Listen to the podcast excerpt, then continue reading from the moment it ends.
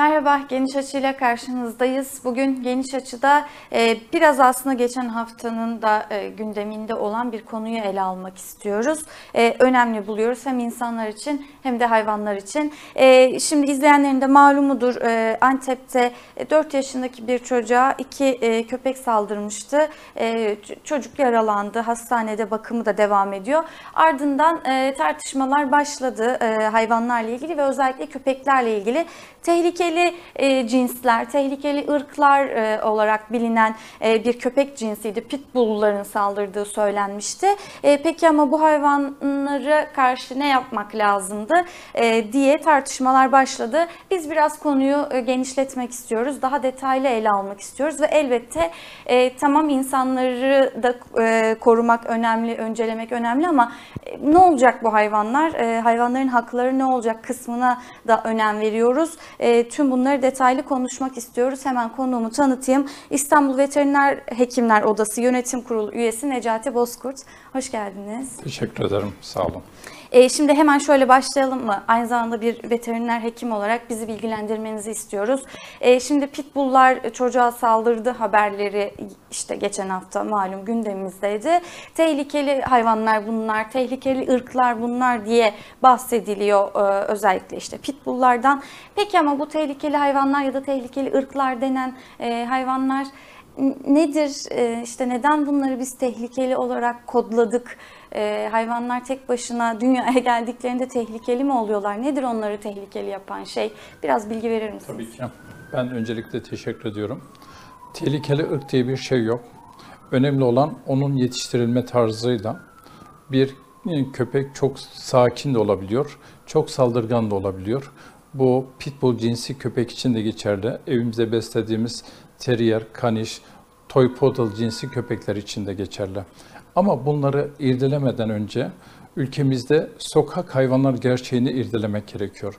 Bununla ilgili kentleşme süreciyle bir- birlikte ülkemizde yaşam alanını daralan köpekler, özellikle İstanbul'da yaklaşık 500 bine yakın boş boş dolaşan köpek var. 1,5 milyona yakın kedi var. Bunların çoğu günlerce, e, çoğu günde ortalama 100-150 tane köpek ve yüzlerce kedi ve köpek hastalıkta, açlıkta, susuzlukta ya ormanlık alanlarda veya trafik kazasında ölüyor. Örneğin İstanbul'da otobanlarda ölen kedi ve köpek sayısı karayollarında aldığımız verilere dayanarak söylüyorum. Haftada 250 ile 470 tane civarında. Gerçekten bu insanların vicdanını yaralıyor. İnsanlar gördükleri zaman üzülüyorlar.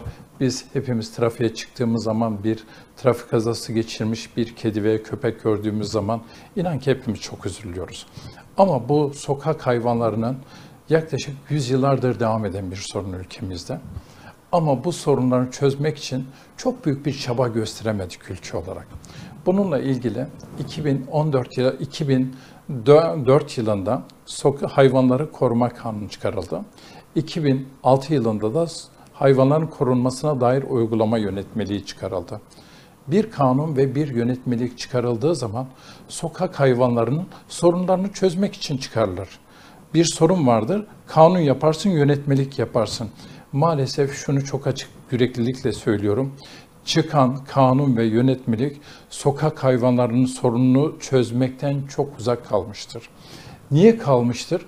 Örneğin 2004 yılında bu kanun çıktığı zaman İstanbul'da ve bütün Türkiye'de sokakta bu kadar kedi ve köpek sayısı yoktu. Kanun çıkarabilirsin ama kanun gerçekten bazı maddeler çok doğru, çok yerinde. Altını doldurmadığın zaman, yaptırımlar uygulamadığın zaman maalesef hiç, hiçbir şey yapamıyorsun. Bugün şu bir gerçek. Ülkemizde bir dişi köpek kısırlaştırılmadığı zaman iklim koşullarından dolayı senede iki kez doğum yapıyor. Ve bu iki kez doğum yaptığı zaman her doğuruşunda 8 yavru, senede iki kez doğum yapmış oluyor bir köpek.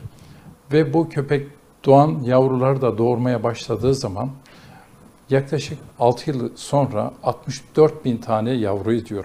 Gerçekten bu büyük bir rakam. Bunun için bizim yapmamız gereken şeyler var. Bugün örneğin Türkiye'de yaklaşık 1388 tane belediye var. Bu 1388 belediyenin sadece 156'sında barınak var, geçici bakım ev var. Gerçekten bu da çok korkunç. Şimdi kanun çıktı, belediyeler geçici bakım evleri ve barınaklar yapmalı diye. Ama yapmayanlarla ilgili hiçbir yaptırım yapılmadı. Bugün örneğin belediyelere bakıyoruz. Belediyeler sokak hayvanları ile ilgili yatırım yapmak istemiyorlar. Para harcamak istemiyorlar. Bununla ilgili en son çıkan 7332 sayılı e, hayvanlar koruma kanununa ek bir madde eklendi. Burada bundan önce şey var, Tekirdağ Milletvekili, AK Parti Tekirdağ Milletvekili Mustafa Yel bir açıklama yaptı.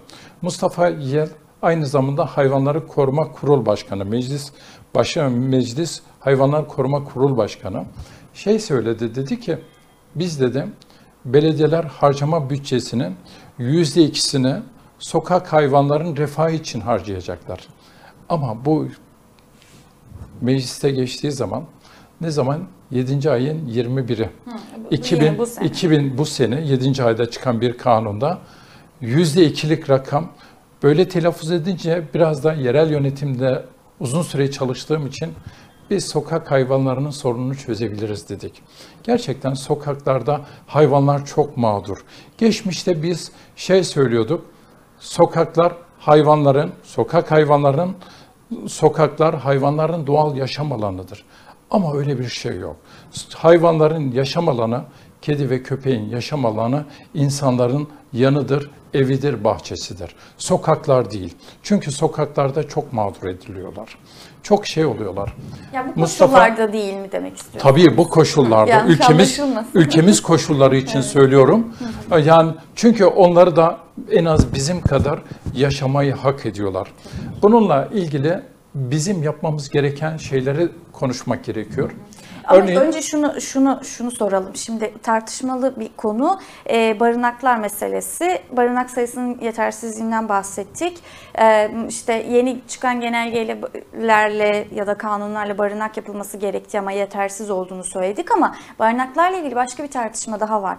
Barınaklardaki hayvanların iyi koşullarda yaşamadığına dair, barınaklardaki olanakların yetersiz olduğuna dair pek çok eleştiri var. Hatta bu yüzden barınaklara hayvanları göndermek istememe e, durumu da var.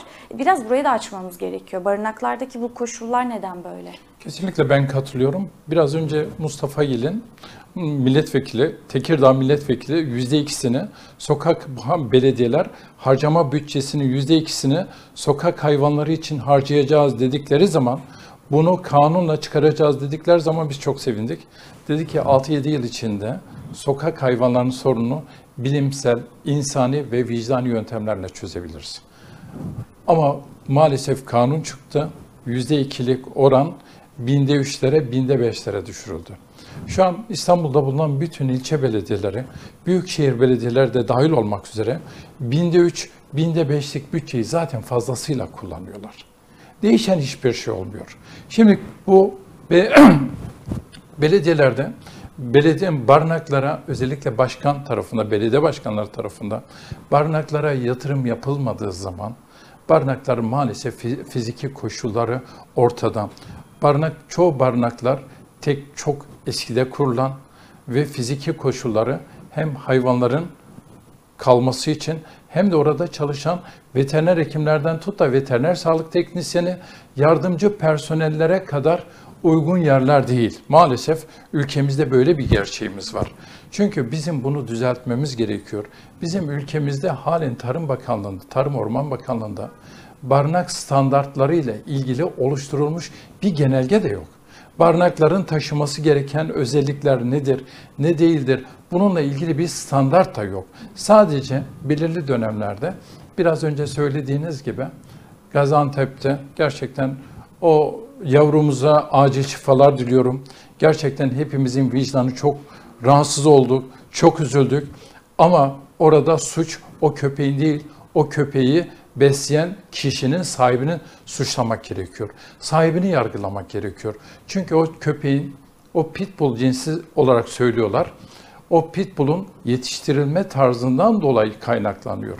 Onun için bizim öncelikle yapmamız gereken şeyler var. Bir, barınaklarda biraz önce söylediğim gibi 1388 tane belediye var. Sadece 156 tanesinde barınak var. Ve çıkan en son çıkan kanun ve yönetim 7332 sayılı kanunda şunu söylüyor. Diyor ki 75 bin nüfusun üzerinde olan bütün belediyeler barınak yapacak. Belediyelerin inisiyatifine, inisiyatifine bıraktığın zaman tekrar yapılmaz. Eğer bakanlık, Çevre e, Şehircilik Bakanlığı veya Tarım Bakanlığı belediyelere şu imkanı sağlayabilir. Belediyeler teşvik ettirir, yaptırtır. Yaptırdıktan sonra bunun finansını ben sağlayacağım dedikleri zaman belediyeler ancak o zaman yaparlar. Hiçbir belediye başkanı barınak yapmak istemiyor. Böyle bir gerçeğimiz var. Çoğunlukla Yani- buraya imkanlar da yok belediye başkanlarının. Biraz yapmak istemiyor demekten daha çok imkanlar olmadığı için yapamıyor. İmkanları çok kısıtlı. Bir de barınaklarda daha çok bütün belediyeler için geçerli. Bütün Türkiye'deki belediyeler için geçerli. Örneğin daha çok sürgün yeri olarak gösteriliyor. Nerede çok şey yapmayan, çalışmayan, hayvanları sevmeyen ne kadar insan varsa daha çok barınaklarda yönlendiriliyor. Bununla ilgili mevzuatlar geliştirilmediği zaman bu sorunlarımız daha çok artacak. Onun için bizim hep birlikte barınak koşullarının fiziki koşullarını düzeltmemiz gerekiyor. Örneğin bugün biraz önce söylediğim gibi yerel yönetimlere gelen şikayet ve taleplerin yaklaşık yüzde 35'i, yüzde 40'ı sokak hayvanları ile ilgili. En küçük bir belediye bile günde ortalama 40, 45, 50 hasta yaralı kedi ve köpek geliyor. Barınaklar şu an tamamen doldu. Şu an belediyelerde özellikle barınağı olan belediyelerde çok sıkıntı var. Bunun için özellikle ilçe belediyelerinde Başbakanlık ve Cumhurbaşkanımız şunu yapabilmeli. Benim barınağı o geçici bakım evi olmayan ilçe ba- belediyeleri geçici bakım evleri kurmalı. Bunu sağlamalı. Büyükşehir belediyeleri ve il belediyeleri barınak kurmalı. İlçe belediyelerinin kuracağı geçici bakım evlerinde hasta, yaralı hayvanların tedavisi yapılmalı. Kısırlaştırılmalar yapılmalı. Bu aşılamalar yapıldıktan sonra tedavisi biten hayvanlar öncelikle alındığı ortama bırakılmalı. Çevreye uyum göstermeyen hayvanlar büyükşehir ve il belediyelerinin kurmuş olduğu barınaklarda e, barınaklara gönderilmeli ya orada ömürleri boyunca veya sahipleninceye kadar orada kalmalar gerekiyor. Başka türlü biz bu sorunu çözemeyiz. Bugün biz bu sorunu çözebilmemiz için gerçekten belediyelere bu konuda ekonomik destek sağlanmadığı zaman belirli barınak standartları, yönetmelikleri net ifadelerle oluşturulmadığı zaman bu sorun çok fazla gider. Tehlikeli ırklar dediğimiz biraz önce şey var. Pitbull olayı. Pitbull olayı tehlikeli olması direktmen yetiştirilmeyle ilgili. Bir köpeği nasıl saldırgan, hırçın yetiştirirsen bu bir Kangal da olabilir, bir Alman kurdu da olabilir, bir Golden Retriever de olabilir. Nasıl yetiştirirsen o da saldırganlaşabiliyor. Ama bunu çok iyi bir ortamda beslediğin zaman bu köpekler bir pitbull'la bir golden retriever arasında hiçbir fark kalmıyor. Peki bu e, Onlar yetiştirilmesi... golden şeyler Tamam, tehlikeli ırklar günah keçisi olarak ilan Evet, ediliyor. şimdi o- onu belirtmek evet, lazım. onu onu anlayalım istiyoruz. Peki yetiştirilmesinin kontrolü nasıl olacak? Yani bu denetim, o zaman bir denetim mekanizması mı gerekiyor? Tabii ki. Örneğin biz şunu söyledik. İstanbul Veteriner Hekimler Odası olarak evinde kedi ve köpek besleyen kişiler bir eğitime tabi tutulsun. Bir eğitime tabi tutulduktan sonra bir kedinin, köpeğin ihtiyaçları, sağlığı, aşısı, aynı zamanda e, şey kediler nasıl davranılması gerektiği konusunda bir eğitime tabi tutulduktan sonra bunlar sertifika aldıktan sonra kedi ve köpek sahiplenebilsinler. Belki şunu yapılabilir. O biraz tartışmalı bir konu. Örneğin tehlikeli ırk dediğimiz pitbull ve türevleri bunları sahiplenen kişilere nasıl silah taşıyan kişilere çünkü özellikle bazı çok farklı insanlar var. Pitbull ve türevi bir güç gösterisi olarak pitbull besliyorlar. Bunu bunu sahiplenmek isteyen kişilere kesinlikle nasıl silah ruhsatı için ruhsat almalar gerekiyorsa pitbull besleyenlere de böyle Tarım Orman Bakanlığı tarafından veya il müdürlükleri tarafından ruhsat verilerek beslenmeleri sağlanabilir. Onun için zaten birinci ayın 14'üne kadar pitbull, evde beslediğimiz pitbulllar da dahil olmak üzere hepsinin kısırlaştırılıp, aşılanıp, çiplenip tarım ilçe müdürlüklerine kayıt ettirilmesi gerekiyor. Peki şunu da soralım. Şimdi e, daha yeni dün bir genelge gönderildi 81 il belediyelerine ve valiliklere. E, işte neler yapılması gerektiği anlatılan e, bir, bir takım yeni gelişmeler var. E, biraz bize o genelgeyi de incelediniz siz. Yani orada e, genelgeye yazılmış ama yani bu iş böyle olmaz dediğiniz neler var? Çok şey var. İçi boş bir genelge. Çok açık ve ne söylüyorum. Sadece bir pitbull'u özellikle çocuk oyun parklarında gezdirdikleri zaman veya taskesiz, maskesiz gezdirdikleri zaman bir 11 bin TL'lik bir ceza geliyor, ceza hüküm geliyor. Onun dışında 7332 sayılı kanundan çok farklı değil. Örneğin 5199 sayılı hayvanlar koruma kanunu 2004 yılında çıkan bir kanun. Bütün sahipli kedi ve köpekler kayıt altına alınacaktır ifadesini kullandılar. Arada geçmiş 17-18 yıl kayıt altına alınan doğru dürüst kedi köpek yok. Bu da özellikle Gaziantep'te yaşamış olduğum, yaşamış olduğumuz, ülke olarak yaşamış olduğumuz bir yavrumuzun acı çekmesine neden olan bir vesilede apar topar acele olarak hazırlanan bir genelge. Onun dışında 3-5 gün sonra inan ki Tepkiyi dindirmek bu için diyorsunuz. tepkiyi dindirmek için inan ki bunlar unutulup gidilecek ama sokak hayvanların sorununu çözmek gerekiyor. Onların mağduriyetlerini tabii ki hem hayvan hem insan sağlığını e, koruyarak bu sorunu bilimsel insani yöntemlerle çözmek gerekiyor. Zeliş Hanım şöyle bir şey, biz İstanbul Veteriner Hekimler Odası olarak şunu söyledik. Bir yıl içinde sokakta bütün sadece İstanbul'da değil, bütün Türkiye'de sokak hayvanlar sorunu var. Tatil beldelerine şu an gidin. Çoğu tatil beldelerinde kedi ve köpekler aç.